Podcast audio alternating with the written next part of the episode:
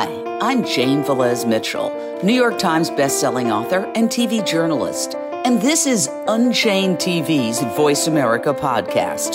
For the next hour, you will hear the solution to most of the problems that plague our world. And it's a solution mainstream media ignores, even though it only requires us to make one simple change. Want to know what it is and transform your life? Let's get started.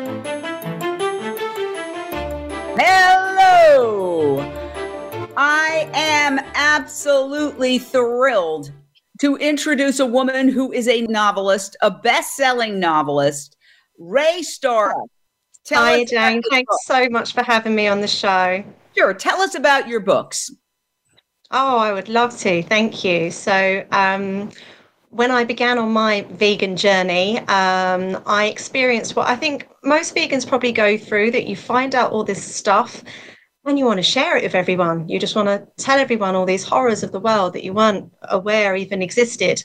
But it had the opposite effect for me. It wasn't working. I was becoming the uh, hashtag preachy vegan. Uh, it wasn't having the right effect for me. So I thought, what can I do? How can I raise awareness for this where people are actually open to listening about it? People that aren't vegan, that aren't climate aware, that don't have the same interests as me. How can I get them interested about this and wanting to know what animals go through in the in, in the food chain process. And that was when I had the idea to write a set of stories. So I've written a fantasy based trilogy, the Earthlings trilogy, and it is the story of a magic born girl who uh, not aware she has all these powers and she's basically got the ability to either save or destroy her world. Um, I did that because I think we have the ability to save our, or destroy our world as well. Um, but the twist in it is that it is a dystopian world, so it's our world turned upside down. So rather than humans being at the top of the food chain, it's animals. And Peridot, this um, wonderful uh, magic born gifted witch here, um, has to decide um, is she going to help? Who's she going to help? Why is she going to help them? How is she going to help them?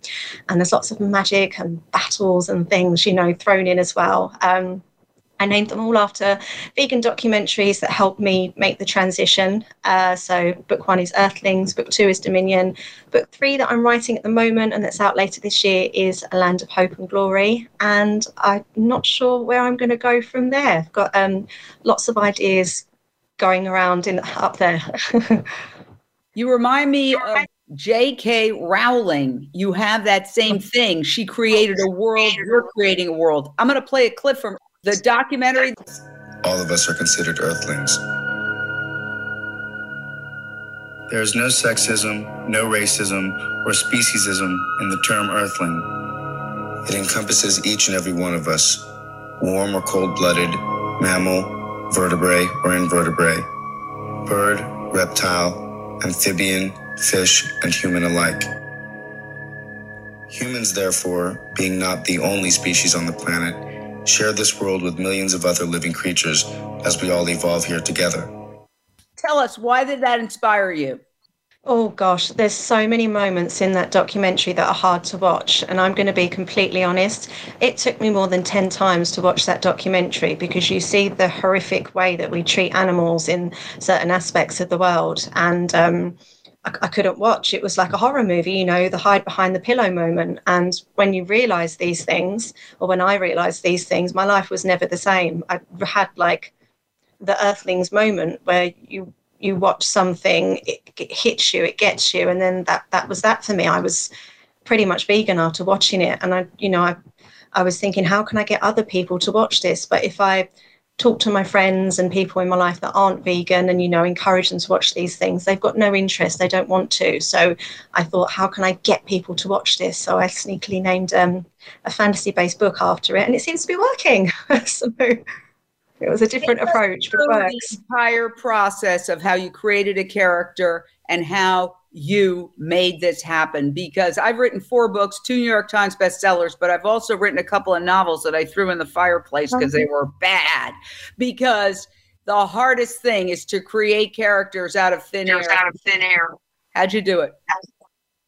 Oh, what a question. Um, Peridot just came to me. So she's a really, really special girl. Woman now at the part that we're in in the story.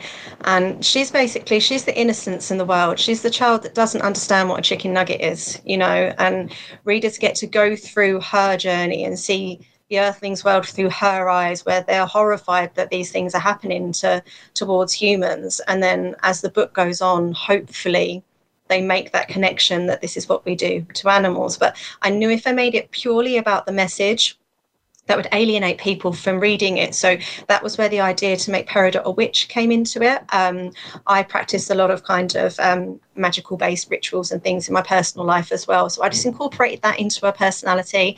She follows, you know, the moon cycle. She's very much um, at one with nature and the earth, as a lot of vegans are as well, whether they're magically or spiritually aligned or not. And um, yeah, she's just this really, really amazing character that that wants to help and takes it that step further of thinks, well, how can I help? And then actually helps them, which I think will resonate with so many people because so many of us want to help. And other than going vegan, sometimes we think, well, how? How how can we make a difference in something that's so vast and so big? And everyone can, and that's kind of the message of the book that if Peridot can do it, this this young girl who didn't even know she had all these powers, anyone can.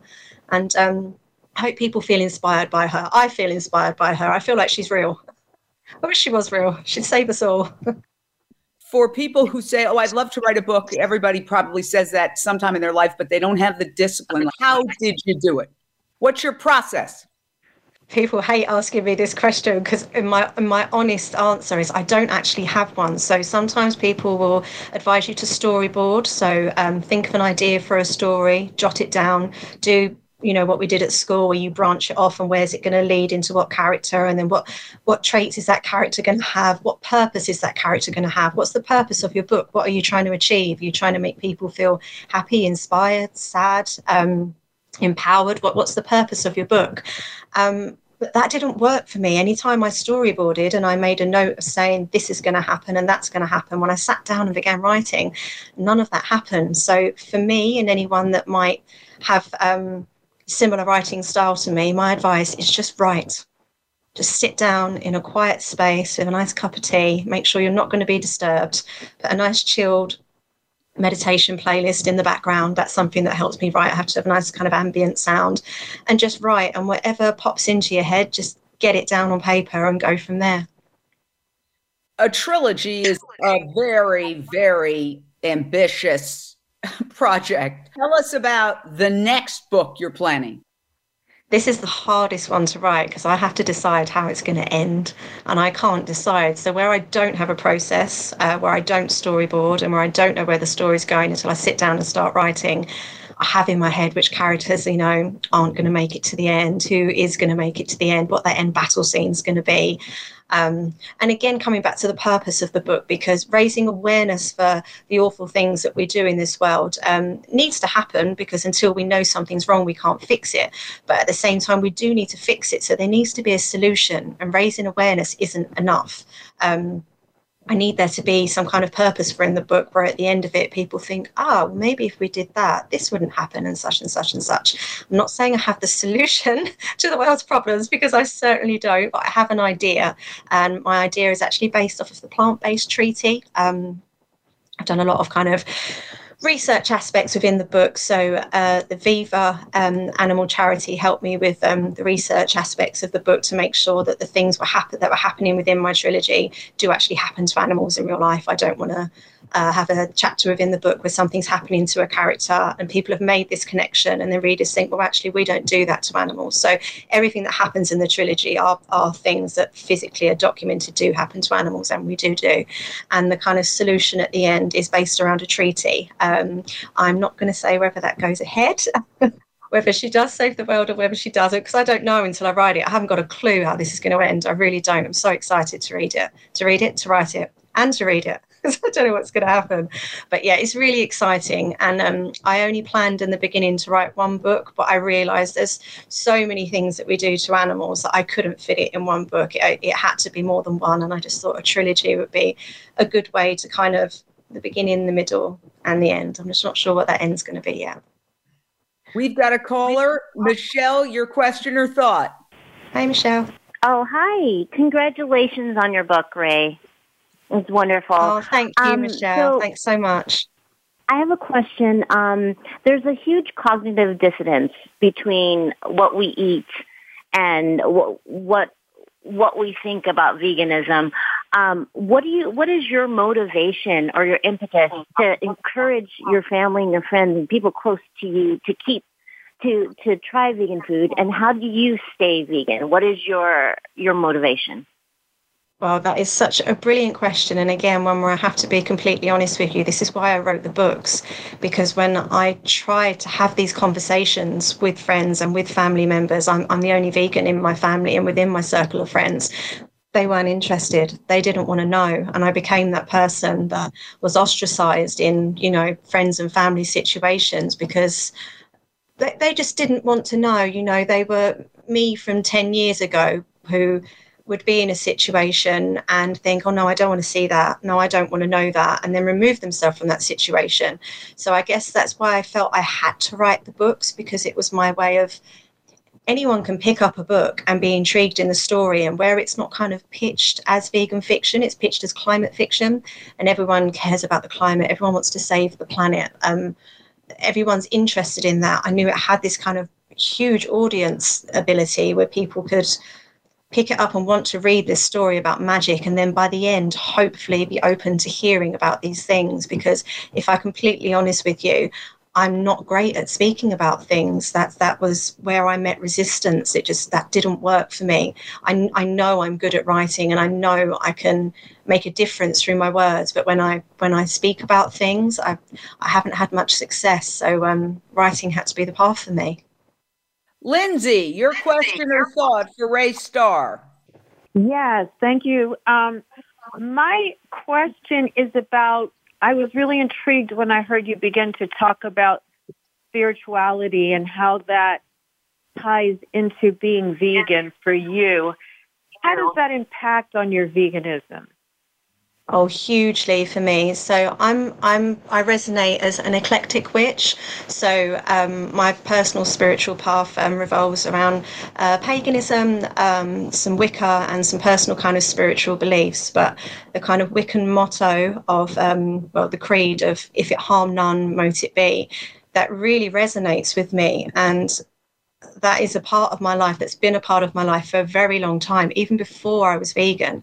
And it wasn't until I came across scenarios that we come across in our vegan journey that I realized I wasn't sticking to my own belief by simply not being vegan. You know, if if you harm none, let it be. And I was harming creatures every day by my shopping choices, by the the products that I wore, the products that I put on my face, that I put into my body. And um, I feel like I have found who I'm meant to be by being vegan. I feel like I'm more spiritually aligned.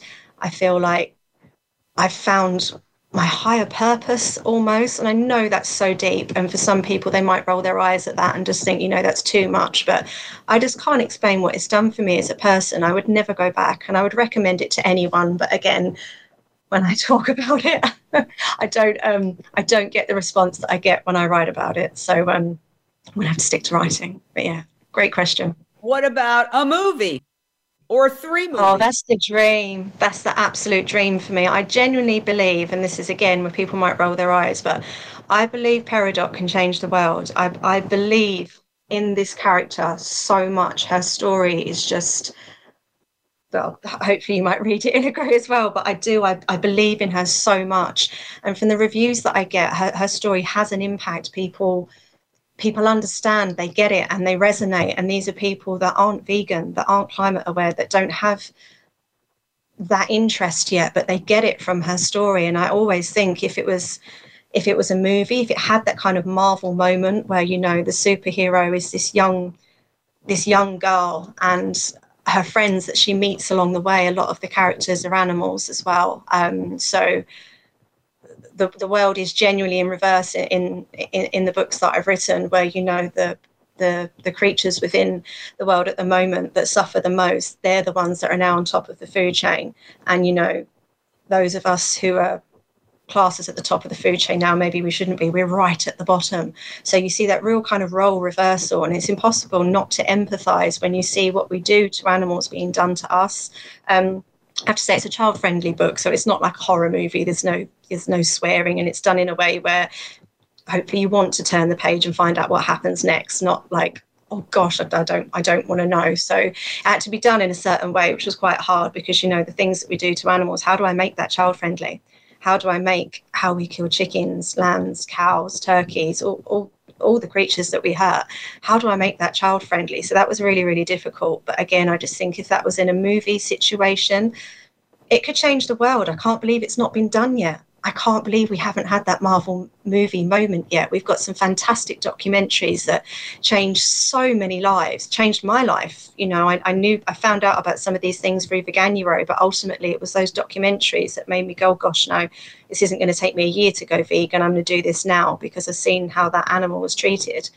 Um, and if that was done as a movie and not pitched as a vegan movie, so just pitched as an, a, a fantasy epic that anyone can go and in, watch and enjoy, and then they get the message halfway through, you know, the impact that would have just, please, can someone do that? It'll change the world. It will really change the world. I can't believe it's not been done. Well, what is your vegan story? You went vegan 2018 during Veganuary. It's Veganuary now. Tell us all about that. Oh gosh, so um, my dad sadly died in 2017 uh, from pancreatic cancer. And uh, when he was diagnosed, um, the first thing that doctors said to him was for longevity purposes. Um, he was told he had three months to live. I wasn't aware of that at the time. I was one of those people that just thought, oh, dad's got cancer, but he's going to be fine. I didn't realize he was he was going to die, but he knew and he wanted to live as long as, as, as he could within you know, the disease that he had. And they said, stop eating meat, stop eating dairy, stop eating eggs. But the term vegan wasn't used with him. And back then, I didn't even know what veganism was. It was something I'd never come across. My dad certainly hadn't either. So the delicious foods that I eat now as a vegan, you know, my chickpea curries, my three bean burritos, um, I love a cauliflower dal. You know, there's there's so many amazing, brilliant foods that make us feel great. Where the term vegan wasn't used, we didn't look up vegan recipes. So he felt so limited in what he could eat in his final months.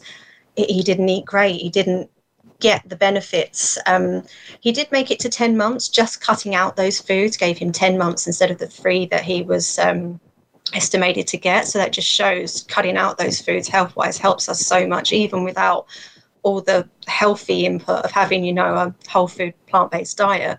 Um, and then when he passed, I think I kind of stumbled across Veganuary, but I'd gone, I'd cut out those foods with him and I was struggling. I went vegetarian first of all. And when you go vegetarian, I don't know if anyone else finds this as well, everything's just smothered in cheese. So I put quite a lot of weight on and I felt really uncomfortable in myself. and um, yeah, I stumbled across Veganuary, and that was just it for me, a game changer. I um I downloaded Dr. Greger's um, Daily Dozen, which changed my life in so many ways. Um, again, a bit of a deep one, but I was told previously that I couldn't have children. Um, I'd suffered from a lot of miscarriages, and um, within three months of doing Dr. Greger's Daily Dozen, um, I feel pregnant with my firstborn, who's downstairs, and then within a year of having him, I feel pregnant with my secondborn, who's also downstairs. So um, going vegan did it just gave me so so much from a health aspect, a career aspect. Obviously, I began it for health reasons, but then when I found out the animal side of things, um, I realized my business wasn't vegan. Um, I had a PR agency for 15 years. It was a really successful business and it was something that I loved and I was really proud of. But my clients weren't vegan. I was promoting products, um, fast fashion, um, you know, hair and beauty products and things that weren't cruelty free. And I thought, well, I can't go vegan in my personal life and then have a job that can completely contradicts all my personal beliefs. And then I had to close my business, which was terrifying, absolutely terrifying. And that was luckily when the idea of writing these stories came to me. And where I worked in PR and I've I've written on a freelance basis for magazines for years. I, I kind of had the skills there. I'd just never done fiction before, and it all just kind of fell into place. So for to anyone that might be listening to this, um, if you're in that same situation where um, you're vegan in your personal life and your work life isn't, um, it's really hard to make the change. But if you have an idea for something, no matter how crazy it might seem, just go for it. It's the best thing I ever did. I'd recommend it to anyone. How are you going to turn this into a movie? Everybody responded to the movie idea I think it's a uh-huh. great idea. I told you, you remind me of uh, J.K. Rowling. Um, why can't you write the screenplays? Uh, well, I've never written a, a screenplay before, so I, I, don't think I'd know where to start. Um, I won't lie, I've I've had a PR agency working with me who's been absolutely amazing, and we're trying to get copies to Joaquin Phoenix, to Ricky Gervais, to all the people that work in that industry that might read it, get it, and think, oh my God, yes, we can change the world with this story. And I genuinely believe if it fell into the right hands, it really, really could. Um, I hope if you're watching this and you read the story, you believe in her too. I really believe in Peridot more than I believe in myself, which is crazy because she's fictional, but I just do. I believe in Peridot so much. Um, peridot was named peridot because of this ring that my dad left me. It's just a plain ring with like a peridot stone on it. And um, it's like he's in the book with me as well. I think that's what kind of fuels me to keep going. It's like dad's kind of alive through the books, which again, some people might roll their eyes at and think it's a bit mad, but I do. I feel him in every word that I write. I've put everything into these books. They mean so, so much to me. And I just really hope when people read it, they might mean something to the readers and change their lives the way that veganism has changed my life as well. Well, Earthlings is done by Shaun Monson. By the way, Earthlings and Dominion both stream on Unchained TV, which is our global streaming network to promote the um, compassionate plant based lifestyle. So you could contact the maker of Earthling, Shaun Monson, or the amazing maker of uh, Dominion, Chris Delforce, and ask them if they wanted to make the movie. Have you thought of that? Have you have you been in contact with either of those two men? So before I published Earthlings, um, I, I, contacted Earthlings via the Nation Earth um, website, just sending them like a PDF copy of the book, which obviously probably nobody's even read because it was a PDF. This was before I got published and learned how you do things all properly because I worked in PR, not not book PR, and it's totally different. Um, basically asking their permission um, to go ahead with it because it's named in homage to their documentary. I never heard anything back, and then that was just kind of that. But where I'm in a position now where the books are doing really well, they've got great reviews, and I, I believe in the story now. I'm not so bashful about it like oh i've written a story about talking animals because i'm trying to save the world like it's it's more than that now i believe in it enough i would love to if i can try and get hold of their contact details. So that's going to be on my to do list for tomorrow. Thank you, Jane. Keep your fingers crossed for me, everyone. I can certainly make that happen um, because he's a great filmmaker. And I don't know if he would be interested, but it seems like obvious synergy. Yeah, most definitely. Again, it's just not been done in a fictional aspect. There's so many documentaries out there that change people's lives, but they're people I assume, like me, that were already on that pathway. You know, I'd already gone vegetarian and discovered veganuary and I had like a year plan. So as I was doing veganuary, I thought, oh, this is going to be really difficult. I won't be able to do this straight away. So the first three months I'll cut out meat. Three months later I'll cut out fish. Three months later I'll cut out eggs. And then lastly I'll cut out dairy. But then I watched those documentaries and that was it overnight. I didn't need to do that. I saw what happened to the animals and I was vegan. I've been vegan ever since. But again, I believe the people that watch those documentaries are already on this pathway and it might help us go vegan quicker. But I think when you begin this path, whether it's for eco reasons, for health reasons, or, or for animal rights reasons, you always kind of get there in the end. How do we reach the people that have no interest in this? The people that roll their eyes when they hear the term vegan, the people that the climate change deniers and things. How do we reach them? And what does everyone normally do when they finish work and they get home? When when the kids are abed and it's your chill time, what do you do? Most people pop on Netflix or they watch a movie or they read a book. And if something isn't pitched as vegan, then that's how you reach those people. I, I didn't pitch my books as vegan, even though they are because as much as I want vegans to read it, I want non-vegans to read it and then hopefully begin their pathway after reading it. So that was why I had to pitch it as climate fiction. Um, I, was, I was wary of doing that. Absolutely, I agree with you 100%. Adam in Texas, your question. Uh, it's not really a question; it's more of a comment. You know, um, I uh, watched Earthling and Dominion years ago, and it invoked such like a reaction because I could not believe what was going on, you know, behind closed doors. Uh, this inhumane injustice, and uh, I applaud her for writing two books about this. Uh, I'm glad, you know, I hope you you reach new people that maybe couldn't watch the video, but still need to make the connection as to what's actually going on. Thank you, Adam. Yeah, definitely. I, I, completely understand. Again, it took me 10 times to watch that documentary because what you see is so horrific. But then when you see it, it changes your life, doesn't it? So it is, um, yes, it's a life changing documentary. Most of the documentaries are life changing, but again, it's getting people to watch them that have no interest in it because they're the people that we need to change for society to make the major differences that we need to make to av- avoid all the various catastrophic things we've got coming our way. we are going to take a short break on Voice America Radio, but stay live on Facebook. Stay right there. We will be back in a second.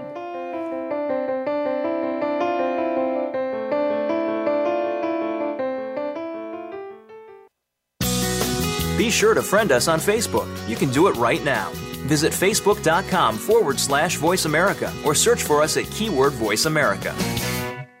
Tune in to the Tony D'Urso Show with key influencers for entertaining and thought provoking weekly discussions with some of the top stars in their fields. From business, sports, and science to entertainment, music, and literature, Tony's guests share their success and give their wisdom. If you're looking to manifest your vision and see how others have done so, be sure to listen to the Tony D'Urso Show every Friday at 2 p.m. Pacific Time, 5 p.m. Eastern Time on the Voice America Influencers Channel. Voice America programs are now available on your favorite connected device, including Amazon, Alexa, and Google Home. Through streams with Apple Podcasts, TuneIn, and iHeartRadio, listening to your favorite show is as easy as saying the show name followed by the word podcast. Hey, Alexa play Finding Your Frequency podcast. If that doesn't work, try adding on TuneIn or on iHeartRadio or on Apple Podcasts.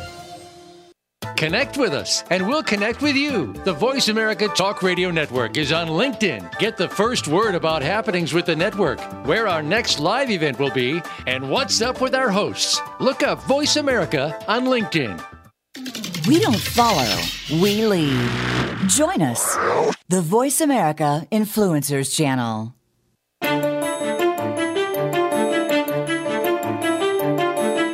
Welcome back to Unchained TV on Voice America Radio. I'm Jane Velez Mitchell, and you are now re entering a portal to a transformative way of living. All right, welcome back. We are here with the amazing Ray Star. She is in the process of completing a trilogy, a trilogy. I am blown away by the ambition uh, uh of that. That is huge. Two of the books are done, and uh, we provided a link where you can buy the books um, are I, I'm curious to find out if Earthlings and Dominion are also available just on Amazon. How did you get them published? Take us through all of that. So, when I wrote the story at the beginning, again, because I'm just blown away that nobody else is, well, there are other vegan fiction authors out there, but I had it in my mind that someone's going to make a movie soon and someone's going to make this amazing fiction movie and it's going to have a vegan message to it. And in my head i thought if i don't publish this book someone's going to do this before me and it's going to be so similar to mine that mine isn't going to work because i couldn't believe other than kind of george orwell's um, Animal Farm. It hadn't really been hadn't really been done, even though that wasn't from a, a, a vegan aspect. So I rushed originally, and I, I self-published on Amazon because I was scared someone might get there before me, um, which in hindsight was. Um, a silly thing for me to do. It really, really was. And it shot me in the foot a little bit because um, I don't have, well, I didn't have a particularly big following. So, other than friends and family, no one had really bought the book. And then I was devastated because I thought, I've written this story that I believe in so much and nobody knows about it. Um, and then I was really lucky because a few months prior to that, I had applied to literary agents. Um, I had applied to a few publishers, but it was during COVID time and in lockdown, and I just grew impatient. Like after three months, I hadn't heard back from anyone, so I just went on to Amazon uh, Kindle Direct Publishing and hit the publish button. But um, then an indie publisher called Kronos Publishing um, reached out to me directly, said they got my submission and really liked it, and did I want to sign with them? And I thought, do I tell them the truth that I've already done it, but no one knows about it? And I did. I, I told them the truth, and they said, oh, well, where you've not had a lot of sales, that's fine. We can still take you on and we can publish it. And um, when that happened, that was when everything changed for me. So I wasn't just on Amazon then, I was in bookstores. I got to have like the book launch and all the rest of it. And all those inquiries that I'd made as a self self published author that no one had kind of got back to me as soon as you've got almost that kind of stamp of approval on your book from a publisher everyone comes back to you and then that was when everything just kind of changed and my sales went from down there to up there. I'm hoping we'll get up there eventually. And um, now it's doing really well. So there's nothing wrong with self publishing. If you've got a good following, then it's a brilliant tool available. Anyone can use it. It's a fantastic tool. But I didn't have a big following. So for me, it just wouldn't have worked. And I'm really, really lucky that a publisher picked me up. We've got Simone. Your question or thoughts, Simone? Hi. Well, I'm certainly hopeful that that movie is going to get done. You know, lots lots of uh, children to reach if uh, a Marvel sort of superhero was created to tell people about what's really happening in slaughterhouses. But um, I was just wondering, you know, a lot of us watched Earthlings. We couldn't really get through it, let alone, I assume, having to focus really hard on it. I mean, it's the most important film, I believe, in the animal rights movement. But was it hard for you? I'm just curious because obviously you must have had to really dive deep to write a book called Earthlings when you were watching it. Because for me, I sort of was, I wasn't able to really process what I was seeing the first time I watched Earthlings. And I definitely said to myself, I never have to watch this again because my life is different now. Um, so I was wondering, like, was it really hard for you? Did you have to keep going back to it because that's a that's a really hard movie to, as important as it is to digest. Thanks, Simone. Yeah, it it was so so difficult. It really was. And again, it took me more than ten times to watch that film. The first time I watched it, I think I got about seven minutes in, and I had to turn it off. I couldn't. I just there was one particular scene, and just I physically couldn't watch it. Like my heart was going, my hands were clamming, and it just had that almost you felt sick just seeing what we do to animals. It was just awful.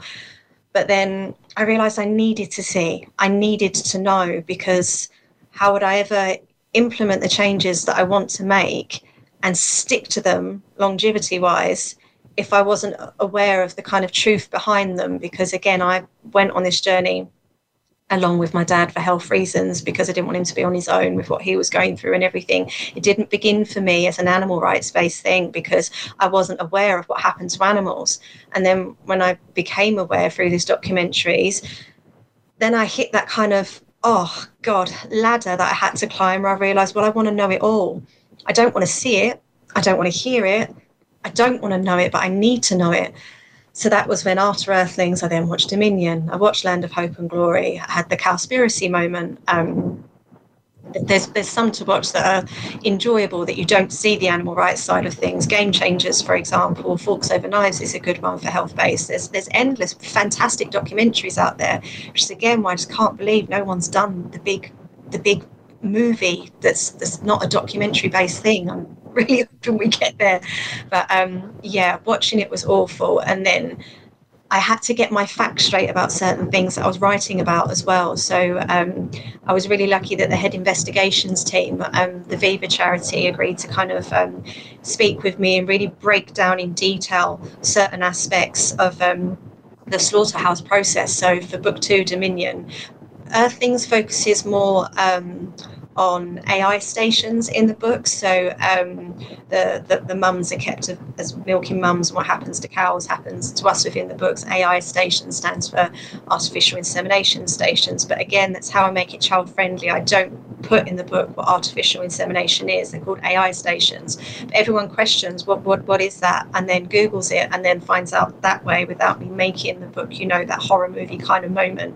There's the moments in there where you feel sad for the characters, but I've not made it it's not a traumatizing book. It's a magic based book. I hope people feel empowered and excited while they're reading it, even when the horrible things are happening, because the horrible things are happening to us, not to animals. So it's, it's easier to digest that way.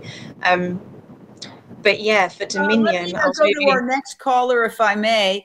Sarah in Atlanta, your question. Sarah? My question is uh, to ask you Have you ever been to an animal sanctuary or been to a place where they actually go outside and give uh, animals water on the trucks on their way to get murdered? Or have your children been to animal sanctuary or do you plan on any of these um, things? Thank you. Fantastic question. So again, while I was finding out all the stuff, uh, one of my friends turned around and said to me, "But just because you've seen that on a documentary, how do you know? How do you know that actually happens?" And she was right. How did I know? So yeah, I've been to a few Save Movement um, vigils. I've been to a pig one, a chicken one, and a cow one, and um, cool. I was pregnant actually when I went to these. I was pregnant with my firstborn, and it was just oh awful, absolutely awful.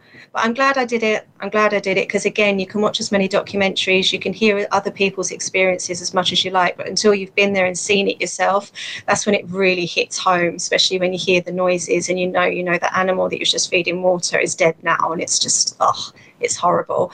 Um, my little ones are four and two, and um, on the list to do this year is animal sanctuaries. We haven't done it yet, just um, COVID and lockdowns and restrictions and all the rest of it. It just is, there's never been the right kind of time. But um, my friends obviously all go to zoos and things like that, and I can't take the kids, so they've um, they've never they've never met certain animals. So I'm really excited to take them to a sanctuary. Can't wait. Yeah, when I lived in New York and people would ask me for directions to the Central Park Zoo, I'd say, I'm not telling you. It's an animal prison, and I hope you don't go. Um, I want to ask you about the movie idea, which I think is brilliant, because now I'm seeing Handmaiden's Tale as well in this. Um, what I think you need to do is instead of writing the screenplay, because that is a special art form, um, you need to get um, big, big production companies involved in this and you need to have professional screenwriters write the screenplay for you because like I said, I've written four books, including two New York Times bestsellers, all nonfiction, which I think is the easiest type of writing in terms of books. Novels, like I said, I've written a couple, thrown them in the fireplace. Bad. Don't want to show them to anybody. But I, I wanted to say, you know, I, I did it because I was interested in trying. But I think screenplays are even harder. Why? Because every single word, every single action has to lead to a resolution has to follow a story arc. Nothing can happen with a novel. You can go off and you know uh, contemplate your na- navel for a year, your main character, and then come back and proceed. That can happen and has happened in books. But screenplays, everything has to. Uh, there's formulas, you know. There's there's there's screenplay formulas, but it's got to arc and it's got to lead to um, certain things that you have to hit at certain pages. There's entire uh, master classes you can take online about this, which maybe, you know, you sound like a brilliant writer, you'd be able to tackle. But if not, if you got um, other people invested with maybe just putting together a sizzle or putting together a deck, which is what you need to pitch any production company uh, you can't just ideas are you know and people aren't reading the entire book. So i think that might be the way to go because i see this as a movie. I see this as a combination of the j.k rowling harry potter with the handmaiden's tale which is such a huge thing now because there is a connection between uh, the violation of the sacred feminine and factory farming i just like i don't know how you can be an environmentalist and uh, eat animals. I don't know how you can call yourself a feminist when all these animals are the the industry term is rape rack. They're not making love on these factory farms. Okay, so your thoughts on all of that? Thank you. It's so mad that you've just quoted the Handmaiden's Tale and Harry Potter because that that is what comes into my head as well. And we've genuinely never had this conversation off screen. This is the first time we've spoken properly now. So that was my dream when I was writing it. But when you say it out loud to people, you that self doubt just kind of niggles in. It, it's it's frustrating. You had this dream and this belief, but then when you say it to people like, "Oh, I want my book to be a movie," you, you feel almost stupid saying that sometimes. But that is my dream. That is what I want to happen, and that advice is fantastic, and definitely I'm going to take on board. So thank you, because the wall that I'm hitting at the moment is I don't know who to approach because of the kind of book that it is. If it was done on like a lower budget scale, it wouldn't work. It would almost be laughable because it, you know, the chickens can talk, the, the dogs can talk, the humans can talk. It would have to be done in that kind of, you know, CGI type movie scenario that costs a lot, a lot of money. So the right kind of person would need to read this story, believe in it, and want to invest in it that much. I don't have those kind of contacts, unfortunately. I wish I did. But I'm hoping my stories get into the right hands or I find the right people to send the story to who believe in it as much as I do. And then it does become that kind of movie moment because I do believe 80% of watchers would then begin their kind of vegan journey from that. Hand on my heart, I do. I mean, at least 60% of my readers reach out to me asking, oh gosh, why does this happen or why does that happen? Or, okay, so how can I cut down on dairy? Um, how do I become vegan? People reach out to me about this. Um, I get a lot of school bookings afterwards where I go into school and I teach writing for nature classes to encourage other people to use the written word to, you know, try and help nature in some way as well. So, um, it all kind of interlinks together and it's just this really powerful thing that could make such a difference but I, I don't know where to start if i'm honest and if anyone wants to reach out and help you are welcome to. That would be lovely. Uh, i mean my thank you for muting. My um, sense of it is if you're a really good writer you can pick up screenwriting. Again it's the hardest form of writing in my humble opinion. Um, it's like a giant haiku. Everything's got to work um, in tandem toward it. And you've got to have the twists and the turns and the this and the that and the action, the description. But it's a lot easier today. There, there are programs where all of the um, different intricacies of how screenplays should be written are automated. So um, I don't have I have one It's a very cheap program. Then there are master classes that you can take online where they talk about the uh, you know uh, first act twist and the plot points and the this and the that. I mean, it's quite mathematical. There are formulas to it. I think if anybody could do it, you could do it. Um, you could knock out that trilogy and then start on that, and or maybe go back and forth. You know, work on the trilogy and then do uh, while you're doing the first screenplay. I mean, it, it's not about writing a lot of words, obviously. I don't think uh, screenplays have a, the word count of novels, but uh, it's definitely a completely different art form. But so is novel writing. You were a publicist and you suddenly wrote these novels. If you have a gift, you could probably figure out how to do it yourself. I think you should give it a shot.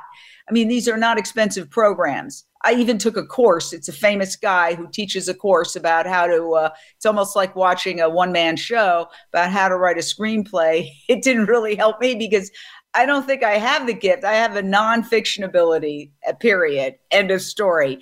But I think you might be able to do it. Oh, please send me the link to his video. That might be really helpful for me. So thank you. That would be great. So tell me about the third one. Okay, the first two are based on um, Earthlings, which again is streaming on Unchained TV by the amazing Shaun Monson, and Dominion, which is also streaming under documentaries on Unchained TV by the amazing Chris Delforce. These are difficult movies to watch, but we also have a lot of fun movies if you want to work your way up to that um, on Unchained TV. And uh, you don't have to watch only uh, gruesome films. There are a lot of fun films like Pig Little Lies, which is our reality TV show uh, based the world's first reality TV show based on a family of pigs. That's also on Unchained TV. And for those who don't know, Unchained TV is a free global streaming network. It is available for free on your phone. You just go to your app store, put in Unchained TV, and you, you don't have to subscribe. We'd love you to subscribe, but you don't have to. It's free. The whole thing is free. take a look there. You see all the different movies, all the different films, all the different music videos. And this podcast will be there under podcasts. So, um, in fact, it's airing on the network right now. So, uh, I personally think that you are very close because let me say this the hardest part is to come up with the characters, to come up with something compelling that is not finger wagging. If I had a nickel for every screenplay and other project I've seen where people are basically just screaming, go vegan, go vegan, it doesn't work that way. You've got to get people in the tent. That's why we did Pig Little Lies, which is a fun, lighthearted, although there's moments of drama, reality TV series that shows when people connect the dots, the intelligence, the sensitivity of pigs, how they love their families, how they form personal relationships. All of that is built in, but people get to come to the conclusion themselves.